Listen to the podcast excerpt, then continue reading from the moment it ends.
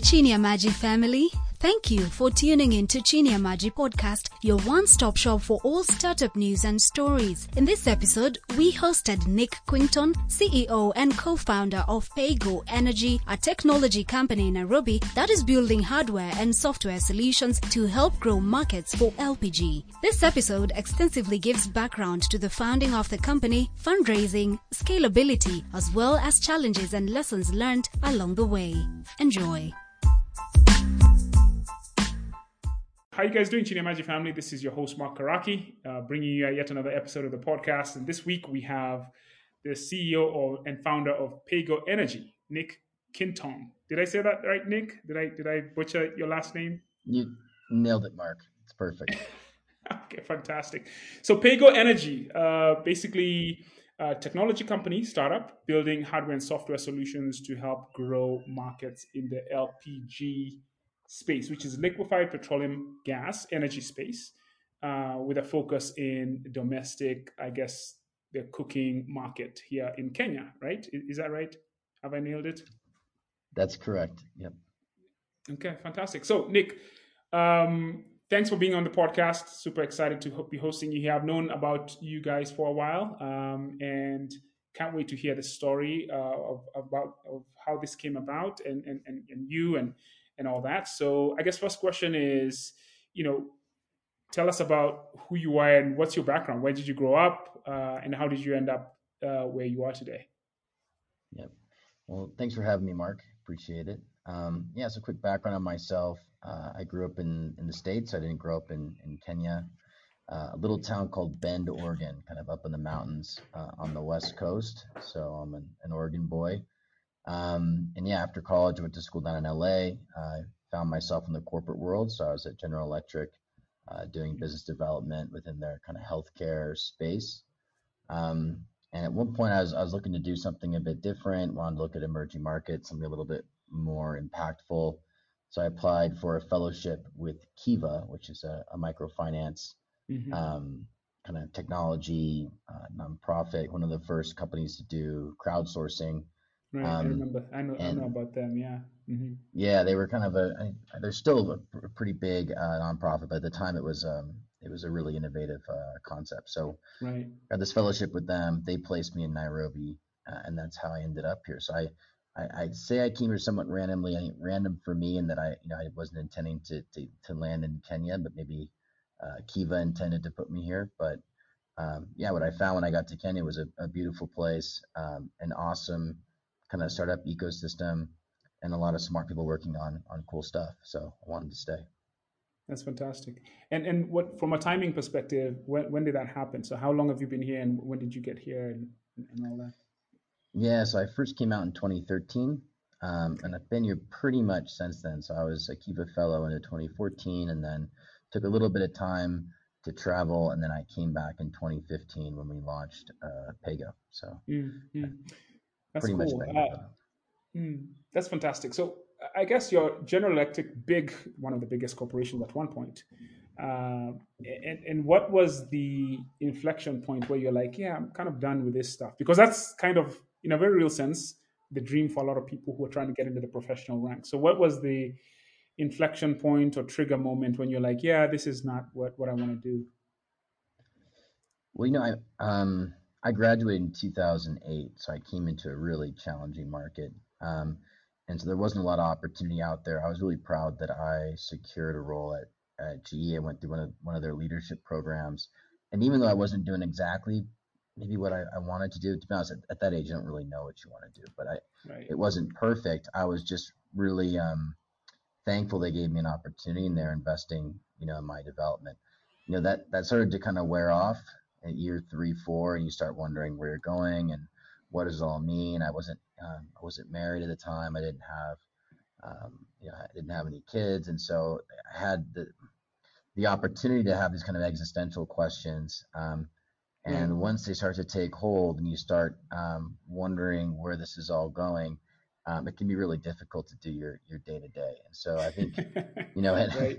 at GE, that you know the goals are to, run a P&L over there. I found that interesting, but um, yeah, I wanted to, yeah, I, I, had some bigger ambitions to go go somewhere and do something uh, that's a little bit more impactful, a little bit bigger. Um, and so I, I, started kind of poking around for what the next thing might be. And this um, Kiva Fellowship or something like that was like a chance for me to put the, the toe in the water to test out an emerging market, you know, maybe work a little closer to like a startup type environment um, and do something that, that felt a little bit more impactful. Um, and so that's when I decided to make, make the leap. But I had nothing bad to say um, about GE. And like I said, they, they took me in when um, in 2008 when the world was a pretty pretty scary place for yeah. a, a, recent college grad. yeah, that was a tough time. And and which which uh, school did you go to? I went to the University of Southern California, so USC. Oh, USC. Okay. Yeah, based okay. in LA. Yeah, and uh, I think was that the time you guys were going through the the challenges with the NCAA. I think you guys were banned for a few years. We we had some some issues around recruiting. Um, right. Some stuff around Reggie Bush. Pete Carroll landed on his feet, but yeah, USC's football team hasn't fully recovered. Yeah, there's a time you guys were really amazing. I think in the early 2000s, and uh, it's, it's right. never been the same since. Yeah. Okay. Any big games you went to while you were there? Um, no, I, I'm so bad with, with uh, in college. You know, by by about halftime, I'd had a few beers, and I and there's a lot of sun down in Southern California, and I'd I ended up heading I ended up heading home, so I didn't even make it through a lot of games. I'm a little embarrassed to say that, but I, I didn't sit through very many full games at uh, at USC. And hey, listen, you, you made it to the game. That's a, that's a win in a lot of ways, especially in college, man. yeah. yeah, that's that's awesome. Um, that's so that's that's cool. Um, so I, I guess so you end up in Nairobi with a Kiva Fellowship, and and what was that about? Was it like what was it? What is that fellowship constructed around? Is it what's the theme there? I mean, a fellowship is a fancy way of saying volunteer. I mean, really you're, you're coming in to help these guys kind of get up and running. What I, was working on was kind of two sets. There's a traditional kind of Kiva fellow that goes out and supports, usually like onboarding M- MFIs and doing some auditing of some of the uh, lendees. Uh, I was working on a new project called Kiva Zip, which I really mm-hmm. feel was kind of the precursor to Branch. It was Okay. Um, an interesting project where they were trying to find ways, you know, to do micro lending um, at a lower cost ultimately, um, you know, to customers. So how do you reduce a lot of the administrative costs? You know, one of the challenges in um, in that space is that when you do a really small loan, you know, your cost to diligence and kind of underwrite even, mm. you know, hundred dollar loan is still pretty high. And so are there mm-hmm. ways to to reduce that cost? That's what Kiva Zip was doing. Um, and I think it led to some of the um, the more kind of digital micro lending platforms in the future. So mm-hmm. yeah, interesting. That's that's that's interesting. So I, I, believe the founders of Kiva also are the founders of Branch. Is that is that what happened there? Yeah. So um, Matt Flannery went over and and started Branch, um, and he brought, brought over um, Daniel um, Young over as well. So um, no Jung, sorry. Um, that uh, I don't think he was a founder of Kiva, but he was one of the early employees. Mm-hmm. Yeah, interesting how things evolve. And so you find yourself in Nairobi uh, working on Zip, I guess is, is the portfolio you're working on at the time. And and then yeah. how did how did the idea of Paygo come about? And, and maybe you could just tell us a little bit about you know what Paygo is in your own words, and then where the idea came from. What was the genesis of that? Sure. Yeah. So I mean, um, just kind of taking a step back, I mean, the challenge that we're going after is the, the clean cooking challenge. It's about a billion households globally that are cooking with charcoal, kerosene, or wood every day. It makes them sick, and, and generally it's more expensive than some of the alternatives. Um, the challenges that people face when wanting to switch to a cleaner fuel is, is usually just how it's priced and packaged. So mm-hmm. the upfront cost of buying a cylinder and then um, the recurring cost of having to refill it. Um, in the markets that we're targeting, you know, doing piped gas systems uh, doesn't really make sense. I mean, we're looking mm-hmm. at kind of densely populated, usually kind of informal areas where it'd be difficult to put in piped gas. So right. they're usually cooking with with gas out of a cylinder, and um, you know the the way that it's priced is, is just difficult for the kind of livelihood of a low income household, right? So our mm-hmm. technology um, is a smart meter that goes on top of a gas cylinder, turns it into a pay as you go device, so you can buy gas on a fractional basis. So mm-hmm. for someone that buys um, charcoal or kerosene in small amounts, they can now buy gas uh, in small amounts at the same cost or less. Um, and it's obviously, it's a far better uh, cooking experience. It's safer, you know, for your family. Um, and yeah, it's a step in the right direction. So that, that's what we're um, what we're working on. The original idea came uh, from our co-founder, who's named uh, Fausto Marcigot. So there was really five of us that were kind of co-founders, and Fausto had the original idea. Um, you know, he was working at Sanergy at the time and was kind of just doing the back of the napkin math, and people were lining up to buy charcoal and kerosene and talking to some of his colleagues about what they were spending, um, and just realized on a monthly basis it, it added up to a lot more than gas. And so that kind of led to this question on, well, why aren't people cooking with gas? Mm-hmm. And you know, what is it about you know how the product um, is priced that, that is basically pricing out the majority of the market. I mean, in Kenya, 80% of the population is not cooking with gas today. So. You know, what what is really driving that? And you know, his background was in oil and gas. He's a mechanical engineer. He under understood kind of how general smart metering kind of technology works, and he thought there might be an application for it um, mm-hmm. to to change how gas is sold. And also at the time, a lot of the pay-as-you-go models were starting to take off, you know, in the solar space. So the model wasn't right. uh, that novel. It was something that was actually kind of in vogue at the time. So could could you bring that over to gas? Uh, was the question. Yeah, fantastic. And so, just to understand how it, how it actually works. So I use a gas cylinder in, in, uh, at home here, and you know you buy a 13 kilogram cylinder or different packages right i think it had three different levels you can purchase this in so in, in in terms of how you guys deploy this and make it available at a at a fractal level so is it a cylinder that somebody purchases and then what they use they pay for how, how does this work how does it how does the delivery actually work yep so it's a meter that attaches on attaches right on the top of the cylinder, so right on the mm. valve, and it sits on the mm. top. Mm. Uh, and then it has, you know, a hose that goes out to your appliance for wherever you right. cook. Right. Um, to buy credit, you, ha- you use mobile money. So M-Pesa here in Kenya is the the platform that we use. Right. Um, you can once you you know top up your account, you can say buy 50 shillings worth of gas. Um, you then up our system updates the meter and says, hey, you've got you know X number of grams that you can cook with it then meters out that gas really accurately. And when your balance reaches zero, it shuts off access until you top up again. So it really is kind of a prepay cooking experience. The gas, you know, is in your home, but you don't own what's in the cylinder. You own ah, just what's in what okay. you have in your account. Got it. Yep. Got it. So you've you've expanded distribution and market for for the for the industry essentially. Yes, I mean, our you know our mission is to really expand the addressable market for for LPG. So go after that mm-hmm. 80 percent uh, that mm-hmm. currently doesn't have access today. Mm-hmm. And so, since you started, how how much have you grown that that? How much have you dug into that 80 percent, or where you at with your KPIs? Yes, I mean, as as a company, we are heavily front loaded with a lot of R and D. So to develop a gas meter and you know it has to be safe it has to be accurate it has to pass a lot of standards um, it needs mm-hmm. to be pretty durable and it needs to be really low cost right we're going mm-hmm. into mm-hmm. um, the lpg industry it's a it's a commodity margins are pretty thin and so we have a lot of design challenges that we've had to overcome over the last couple of years mm-hmm. um, taking this technology from prototype to where now we're uh, moving to high volume manufacturing so we produced our first 5000 meters uh, this year and we're deploying in a bunch of different markets, not just Kenya. We've got meters out in the market here, uh, in Congo, in the Philippines, in Vietnam, uh, in Bangladesh.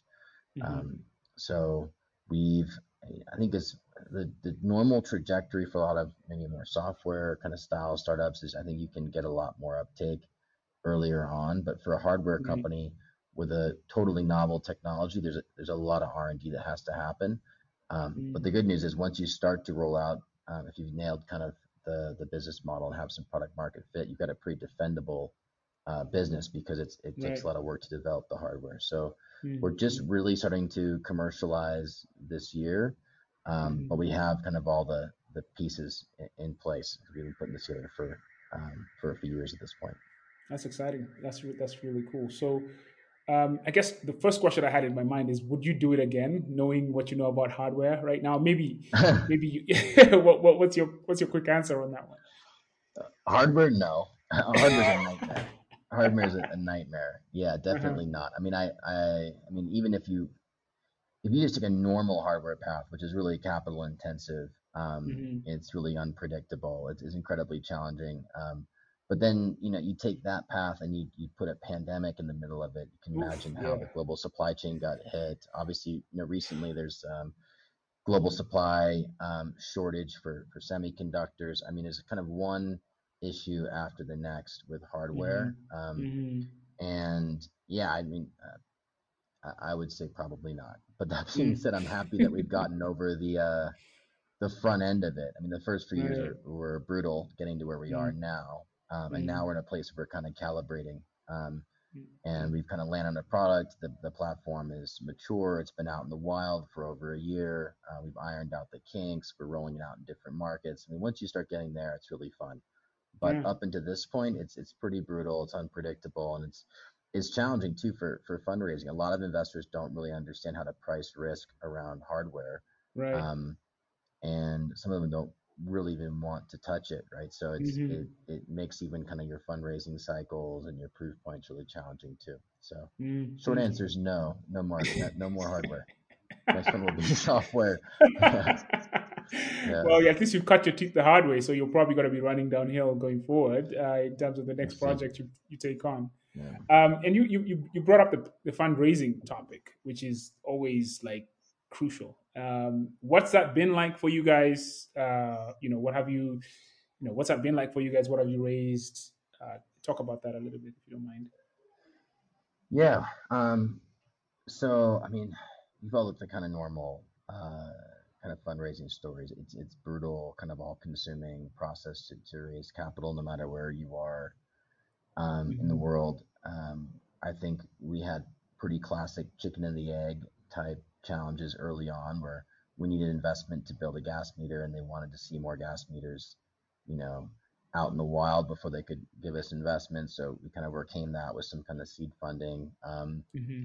And yeah, since we've raised a, you know, a series seed, uh, series A, and then last year we did a, a convert. So we've raised about $8 million so far. Um, mm. mostly kind of venture and impact kind of capital. And then more recently we brought strategics in. Um, yeah, as far as like the the kind of the process, I mean, I think the each point to point again with a hard for a hardware company, the the kind of goalposts are pretty challenging. I think to get to Series A, you know, we had to show that we had de-risked the, the feasibility of mm-hmm. the technology. We had to get enough proof points out there that you know the, the key assumptions around the business model had been kind of rooted out. Um, we had to get to significant enough scale that you know the, the sample size, you know, and, and the the kind of insights from our pilots um, were enough to get investors over the line. Going from Series mm-hmm. A to Series B um, was another pretty big lift. I mean, you, you take the technology from being feasible to being, you know, close to you know, commercially viable and and scalable. Mm-hmm. I mean, mm-hmm. to, to change your global supply chain, your production, uh, refine your design.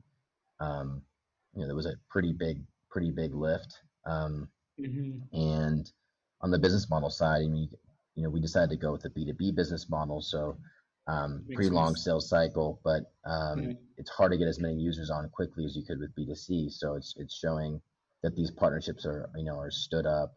Um, the platform's kind of ready to go in these different markets that these guys can absorb. Uh, you know, a lot of meters. The off off take is somewhat de-risked, and so it's taken us a while to get a lot of these kind of strategic partners in place. So I'd say going from Series A to where we are now, we're, we're raising a Series B this year, has maybe even been a harder a harder lift. Mm-hmm. Again, for a hardware company that has to, um, most companies are you're trying to show product market fit at this point, and, and you know you're mm-hmm. calibrating your business model, but it's pretty um, at this point it's it's pretty proven. For right. a hardware company, you're doing all that plus um, you've got to take your your hardware through a couple leaps of development um, mm-hmm. And so you're kind of running these in parallel, which is really challenging. Obviously, they, they affect each other. Um, mm-hmm. So yeah, it's it's in short, it's been hard. There's also a lot of uh, interesting dynamics to kind of raising in East Africa um, as a startup mm-hmm. here, and then also in the LPG space, which you know there's lots of strategic investors where um, we're kind of blessed in that way. There's lots of folks interested in digitization in LPG. Um, so you know our sector is really kind of activated and interested around startups and, and wants to do um, innovative stuff. So we've been able to find that that support um, recently. So that's cool. That's cool. So in terms of timeline, right? now you're at your Series B. Just give give us a sense of okay, you you started at this date, and these are the different separate phases. If you could somehow uh, deconstruct that that timeline into a phased approach, would be helpful. Yes, I mean, I, this, this idea was bouncing around Fausto's head, and he was chatting with the other founders. I mean, you know, I'm not back in even 2014, to be honest. Um, mm. I always say that, you know, for me, Paygo really started in, in August of 2015, and that's because that's when the first myself and Fausto went full time on it. Mm-hmm. Um, but it, you know, people have been working on it before then. Um, you know, the time we had a, you know, uh, prototype, um, we had some kind of initial market research, but that, that was really it. Um, mm. and so that's when we really started. And then, yeah, but between there and seed, I mean, there's a lot of work being done to get, I know, our patent filed, um, our first looks like, works like prototype. Um, mm-hmm. we rooted out a lot of assumptions on the market side uh, through kind of pilot testing in Nairobi and kind of market research. Then after the seed round, we started showing you know technology feasibility, so getting more actual meters out into customers' homes. And um, how much was your seed round, and, and yep. how much was your how much was your seed round, and where did you raise it from, if you if you could? Yeah. Yeah. So this um, the seed round was about 1.4 million dollars. Um, okay. It was co-led by Novastar and Energy Access Ventures. Uh, before that, we'd raised some money from Catalyst Fund and Global Innovation Fund um, mm-hmm. and a couple others to kind of keep the mm-hmm. lights on.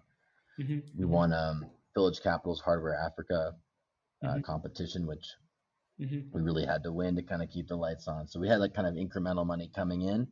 Uh, right. The seed round was the first proper round, and then we raised a 3.5 million dollars Series A um, in uh, August 2018. Okay, and who, who led that? Was it still Novastar or? Yeah, same same uh, same guys. So co-led again mm-hmm. by uh, Energy Access Ventures and Novastar.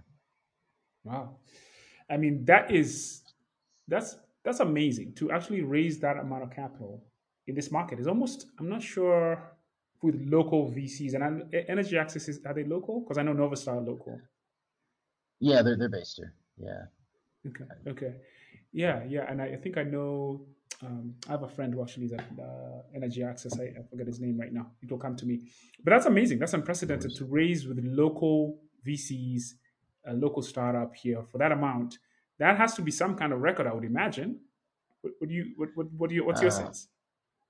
I don't know if it's a record, um, but uh, yeah, I think we, we were the one of the earlier startup groups to kind of come through here. These are some of the funds, you know, that had just kind of gotten set up, and so we were definitely right. one of the earlier ones to secure funding. Um, mm-hmm. And yeah, we were obviously um, very excited. I mean, if you go through kind of the startup journey, when you you know, it's not all about raising money, right? It's about building a company, but um, right. usually you're running out of money and usually you're pretty exhausted. So when a round closes and and you survive to, to fight another day, it's uh you're pretty elated. Um, yeah. Usually it's yeah. a, a trip down to Havana or something like that for a beer or two or three. Awesome. We usually get pretty excited. So yeah, we were we felt um, we've always felt that we were you know, we had a huge you know, idea, something that could be a, a world changing product. Um, mm-hmm. And sometimes mm-hmm. we, we felt like people didn't, uh, weren't seeing it the same way. And then when mm-hmm. you also, when you raise around and someone actually puts millions of dollars down because they believe in what you're doing, it, it's also really validating. It's a big deal. Yeah. Uh, and so how big is the opportunity? Uh, what, what are you guys going after here? I mean, it's, it, it, it literally is a, a, billion homes. I mean, it's it's it's massive. I mean, as I mentioned, we're, we're launching in lots of different markets because this is not a, a problem that's that's unique uh, to Kenya. I mean, there's right. a couple of things coming together here. You have one, um, you know, a pretty old industry that really hasn't innovated that much in the last 50 mm-hmm. years, and so there's a mm-hmm. huge opportunity for digitization in general and downstream um, uh, cooking gas and that whole whole sector. And mm-hmm. then you have um, you know these emerging markets where uh, you've got rapid urbanization. Um, you know the place is growing really fast, like in Kenya, but you still have huge amounts of the population that are not really fully connected to the grid, even living in Right. formal areas. Um, and they're spending a ton of money on lots of different services, including energy. And so it's a Mhm, it's an opportunity for us both um, commercially to be kind of the first to connect them, you know, to to gas and of have a distributed utility that they can connect to, and then also on the impact side um, to go in there and, and crack what is a really um, a horrible disservice where you're giving someone a really poor. I mean, just take the health side out of it. It's really con- Mhm. inconvenient to cook with charcoal yeah. um, and uh, provide someone a much better service at a, at a lower cost. So it's it's a massive opportunity, and yeah, we're talking about millions of homes around the world that uh, need it today. Yeah, well, it, seems like you're just on the launch pad of a of a of a rocket ship here. I mean, based on where That's you are right now, that's awesome. But I'm sure Yeah. the digging up from from the basement up to where you are right now, the foundation, you know, those five years. It's been is it six years now, right? August 2015. Uh, it's half. I mean, I swear half the hair on my head's missing, and I've gained about 20, 30 pounds. So I don't know. I don't know how many years it's been, but I, I got other ways to measure. Uh, it's it's been a long time, but it's uh, Right. there's a reason why you know we uh, you know we've stuck around is that we, this the opportunity is is big we believe we've got the right solution we're getting the Right. right signals from the market from the industry from investors and we just need to stay the course you know it's just um, hardware is Yep. hard um, and we had to get it over this this kind of cycle and obviously we had to show some durability too as the Right. you know you can't handle you know you can't um, plan for stuff like a um, you know pandemic. So you just have to Right. to kind of fight your way through it. Right. And, and obviously being able to execute as well as you guys have right in a in a tough space pandemic and everything speaks to you as a as a person and your team i'm sure. So talk a little bit about what the secret sauce has been in terms of what's gotten you here um, specifically with with the, with the team. Because if you don't have a good team it's it's doa right? Yeah i mean it's it's startup is pretty much an idea and a team. Um, that's that's what you've got. And i think we at Paygo we even early days we you don't really articulate your values. You just kind of um, the founding team just kind of um, you know represents them and kind of hires folks that kind of um, mirror the same values and so um, I think you know we had a good kind of founding culture, and we were able to get in some really smart people that believed in what we were doing. And um, you need people that are mission driven, that are not purely financially driven, uh, because Right. when it when when shit hits the fan, and it will, um, those are the guys that will that will hang around, um, right and they want to be a part of something that's going to be you know potentially world changing it's more about Mhm. that experience than it is about just purely the financial upside and so we have a lot of those kind of believers on our team um, Mhm.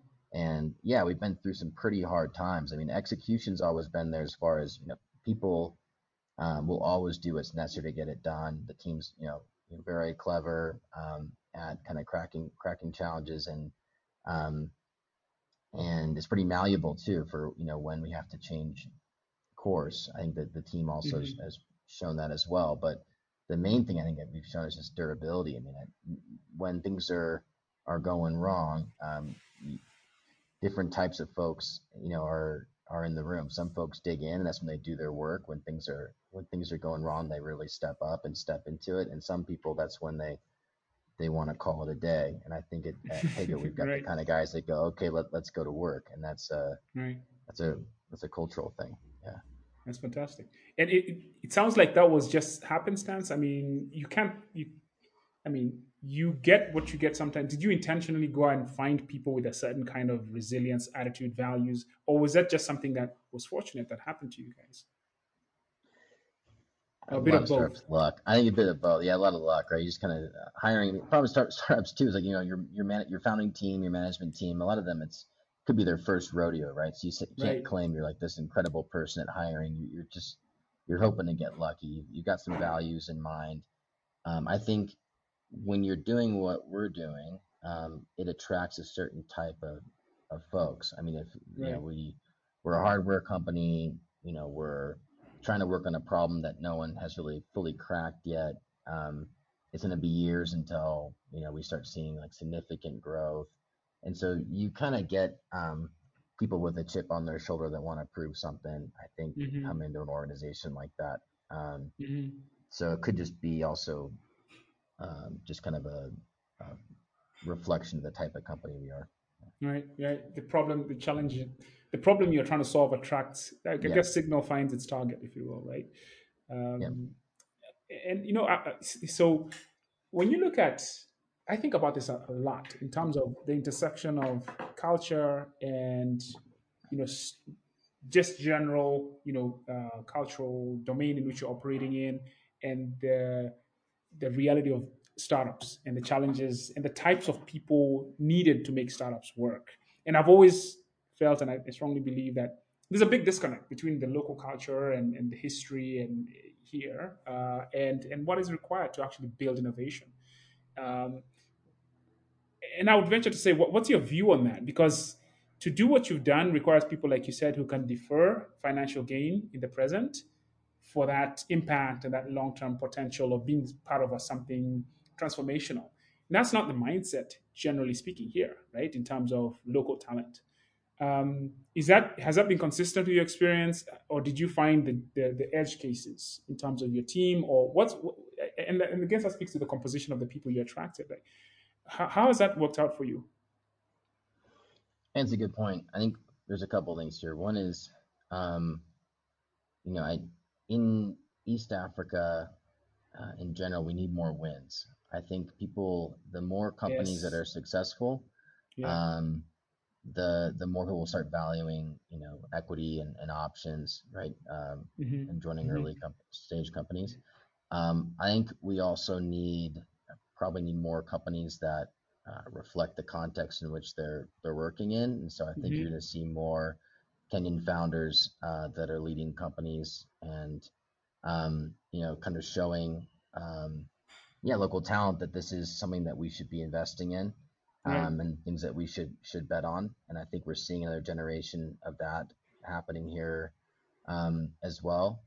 But there's also a lot of, I mean, we've kind of uh, a couple examples of kind of diaspora hires where folks have gone to the US or Europe and worked either um, in corporate or startup environments where they get kind of exposed to, you know, the the power of um, and how much value can be created in an early stage company um, right.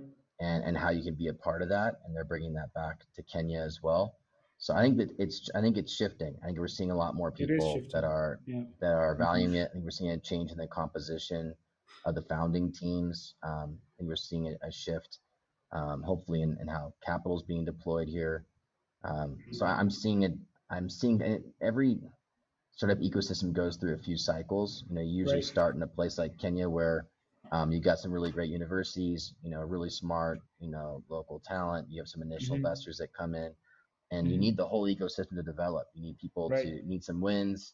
You need you know better investors, better engineers, better operators, and, and each cycle they get better and better. Um, and I'm kind of proud that I was on one of the earlier cycles here, but it's not Right. the end of the story Mhm. here, um, and it's Mhm. going to keep getting better. So I think it's shifting for definitely for the better. Yeah, I, I, I totally I couldn't agree more with you on that. It just feels different than even maybe two three years ago, right? Um, Yep. Things are things are evolving pretty quickly. And as we wrap up here, man, I mean, um, what would you? What are some of the lessons learned, and maybe what would you do different looking back, right? Uh, maybe get as specific as you can, high level as you want to be on this. Ooh. Um, I'll leave hardware alone at this point, so I won't tell you. That's loud and clear. about- that came through pretty clearly.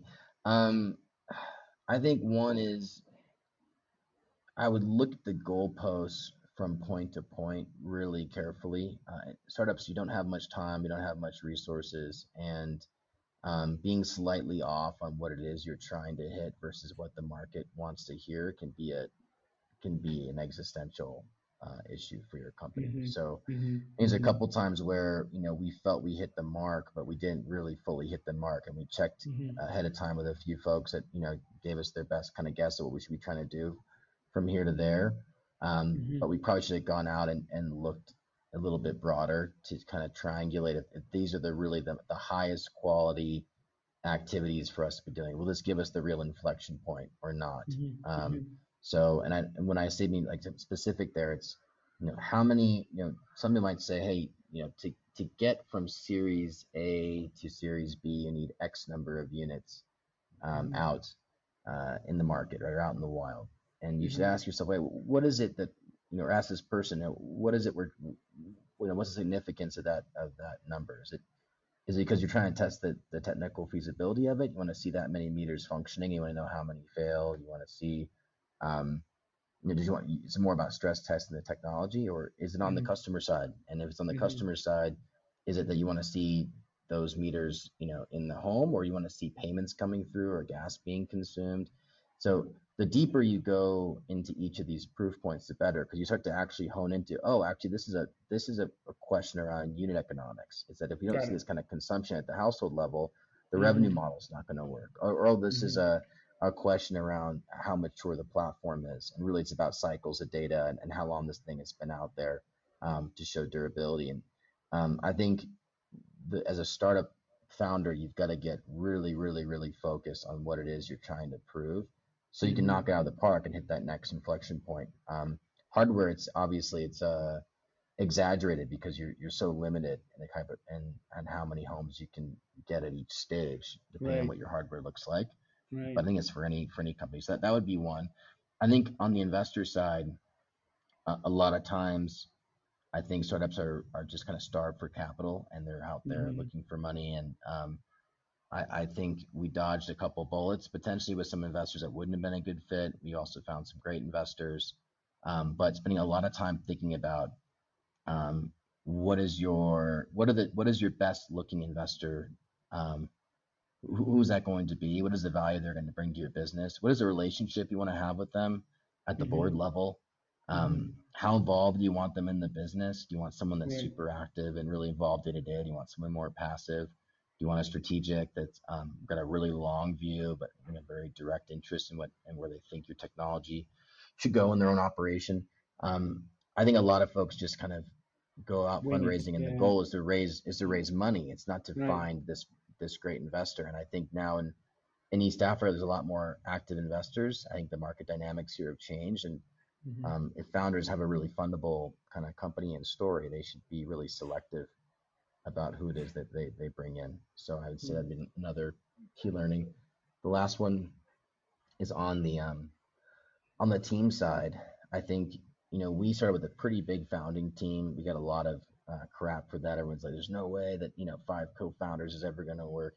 Um, I don't think there's any kind of magic number around the right co-founders, but Mm. um, you do need to be early on um, figure out kind of where what is your near term kind of role and value that you as a founder are going to bring and, and where do you think Right. you fit long term um, and make sure that if longer term you're having to you know you're going to have to specialize over time what is going to be your superpower in the future and how are you developing it from here to there? Um, and then how do you create Mhm. space for others to come in and create a culture that's really inclusive for new folks to come in and be a part of the story? So i think for us as a, a founding team of five that can work um, but there's some there's some work that needs to be done on the front end around thinking about being really honest with yourself being really self-aware about what's my value today? What is my value to this business? At different kind of orders of magnitude. And how am i going to help create an environment for other folks to come in and be successful here? Because if you can't do that um, it, it's just not going to work misalignment yeah. That's that's a huge one which you probably only learned later on because especially if it's your first time doing it. I mean that's such a deep key crucial thing that breaks most companies. And maybe give us some context in terms of how maybe very quickly how that became apparent for you because it's clearly rear view mirror right now I would imagine right it's not like Yeah. something you knew five years ago right um, how did that how did that become so clear to you I, I actually think our, our team is pretty self-aware, you know, based on our backgrounds. We're, we're, we're relatively young as a founding team. So we're, when we're thinking about a big, exciting about a big idea is that it's big, um, you know, but it's also really immense. And so we're like, man, there's certain levels that, that, this business will go to, or, you know, we don't really have the skills to execute on that, right you know, stage of the business, or that's just too complex for me to really get my head around. Like, oh, well, that actually is a known thing. There are people out there in the world that know how to crack that. Um, Mhm. And we got to make sure we create space for them at that stage. So we- we'd have these Mhm. kind of talks early on. Okay, Um, so you guys were self-aware so- enough, which is which is quite again, again very interesting. Five five person founding team, that level of just- awareness. Wow. I, I, look, I mean, I, I think it's easier uh, to be said over beers, right, than in practice. In practice, that means like stepping aside, right, and creating Right. creating space is a really gentle way of saying like you know getting out of someone else's space. So Right. um, right. I, even though we we you know had these conversations and we're kind of ready for it, um, Mhm. when it does happen, it's a little bit uncomfortable. I tough. you just get out in Yeah. front of it um, Yeah. as a group. I mean, for myself, you know, over time, I have to realize that look, I where I was adding value at, at this stage in the business, um, there's someone else better positioned, and I need to get out of their way. And I think a lot of founders just feel because you know whatever title you gave yourself when the company started that you you magically know about everything and you can check in on everyone's business, and that clearly isn't the case, right? So um, you said that yeah, you got to check yourself. Um, right. Right. for sure. So yeah, easy, easily said, easier said than done, I think. Yeah. Yeah, fantastic. This is some fantastic lessons. Um, and like you said, it's easier said over, easier maybe communicated over beers than than over a podcast. But um, thank you so much for taking the time to do this, uh, Nick. I've, I've really enjoyed listening to you. And I guess final parting shot here, a couple of things. So, what does success look like for Paygo in 2030, and what does success look like for the East African African tech ecosystem in, in, in 2030? Wow, 2030.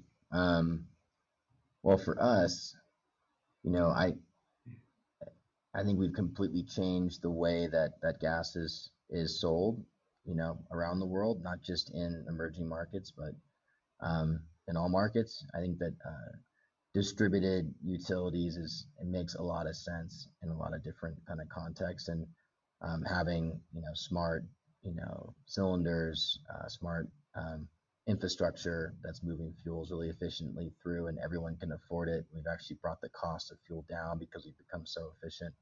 Uh, this is a really exciting place, I think, for us to be and be at the forefront in 2030. So millions and millions of customers, everyone's really happy with this incredibly seamless kind of virtual pipeline to their home, no matter where they are.